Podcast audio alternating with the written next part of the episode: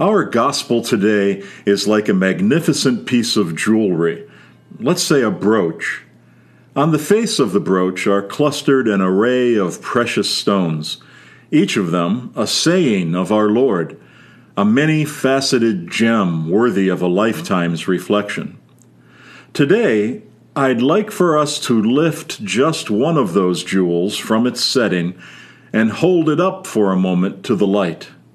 I'd like us to consider Matthew chapter 10, verse 39. Whoever finds his life will lose it, and whoever loses his life for my sake will find it. It's a beautiful saying, but its meaning isn't immediately obvious. Our Lord is using one of his favorite tactics. He has couched his message in terms that capture the attention of his listeners and give them something to puzzle over. It's a way of overcoming their comfortable assumption that they already know all the answers. The first clause is particularly mystifying. What can it mean to say, whoever finds his life will lose it? When faced with this kind of enigma, it sometimes helps to look at a different translation the New American Bible gives verse 39 as He who seeks only himself brings himself to ruin, whereas he who brings himself to naught for me discovers who he is. The first clause, he who seeks only himself brings himself to ruin, might simply mean spare a thought for other people a warning against being too selfish. But I think there is more here. We know that life is precious. We try to get everything we can out of life. We seek happiness and self fulfillment. We want to experience every good thing and reach the limits of our human potential. I think the cult of self fulfillment tends to be particularly strong in my mid baby boom generation. Our parents told us early on that we were the most important people in the world, and we believe them. Ever since, we've been trying to live lives worthy of our lofty status. We are interested not so much in owning things as in acquiring experiences. As a rule, we are more likely to invest in an exotic vacation than in a living room suite. We want to milk life for all it's worth. This attitude often extends to our quest for religious experience. We want spiritual growth commensurate with the personal growth we have achieved in other areas of our life. When we pray, we aspire to the mystical experiences of the great saints. All of this is perfectly natural, but it's ultimately frustrating. It's like searching frantically for your glasses when all the while they've been hanging around your neck. It's like catching something out of the corner of your eye that's invisible when you stare at it. Let me attempt another illustration. A wise old woman asks her great granddaughter to go out in the garden and find the most precious thing there. The girl is very diligent. She gets down on her hands and knees and examines closely every plant in the garden. She finds a dazzling array of flowers, a wide assortment of vegetables, and many rare varieties of fruit.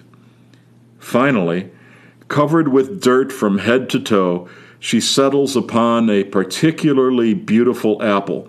She picks it and brings it to her great grandmother. The old woman smiles and says, You have brought me the most precious thing. But it isn't the apple, it's the soil you've got all over you, because it's the soil that brings forth everything else in the garden. I think it's this frustrating inability to see the most precious thing that Jesus is talking about.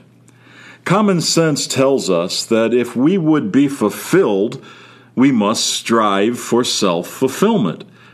But that isn't the way it works. The Christian tradition tells us that ultimately this world is not our home. We are pilgrims here. Our destiny lies somewhere else. I think this sense of alienation is rooted in the incongruity we've been talking about. The perfectly obvious route to happiness is an illusion. Anyone who finds his life will lose it. If we seek ourselves, we bring ourselves to ruin. Which brings us to the second clause Whoever loses his life for my sake will find it. Or, he who brings himself to naught for me will discover who he is.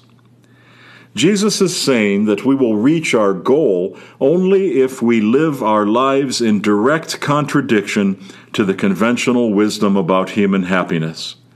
We have to ignore all the usual criteria of success and pour ourselves out for others and for the kingdom of God. Whatever we have, we must spend on Christ. And if we are good stewards of our resources, it's only so that we can ultimately spend even more on Christ. This isn't a reflection about money. I'm talking about everything our time, our intelligence, our reputation. That's what's meant by the ignominy of the cross. We have to employ all our strengths and even our weakness and this isn't some austere discipline, some strange asceticism that will only be rewarded in the next life. It's the only way to real happiness here and now. Think about it. The happiest people you have ever met were probably the ones most heavily invested in God and in serving others.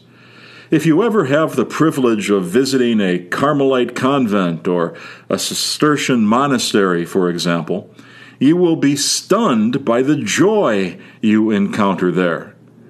And the same degree of holiness that we find in a monastery can be achieved in every walk of life.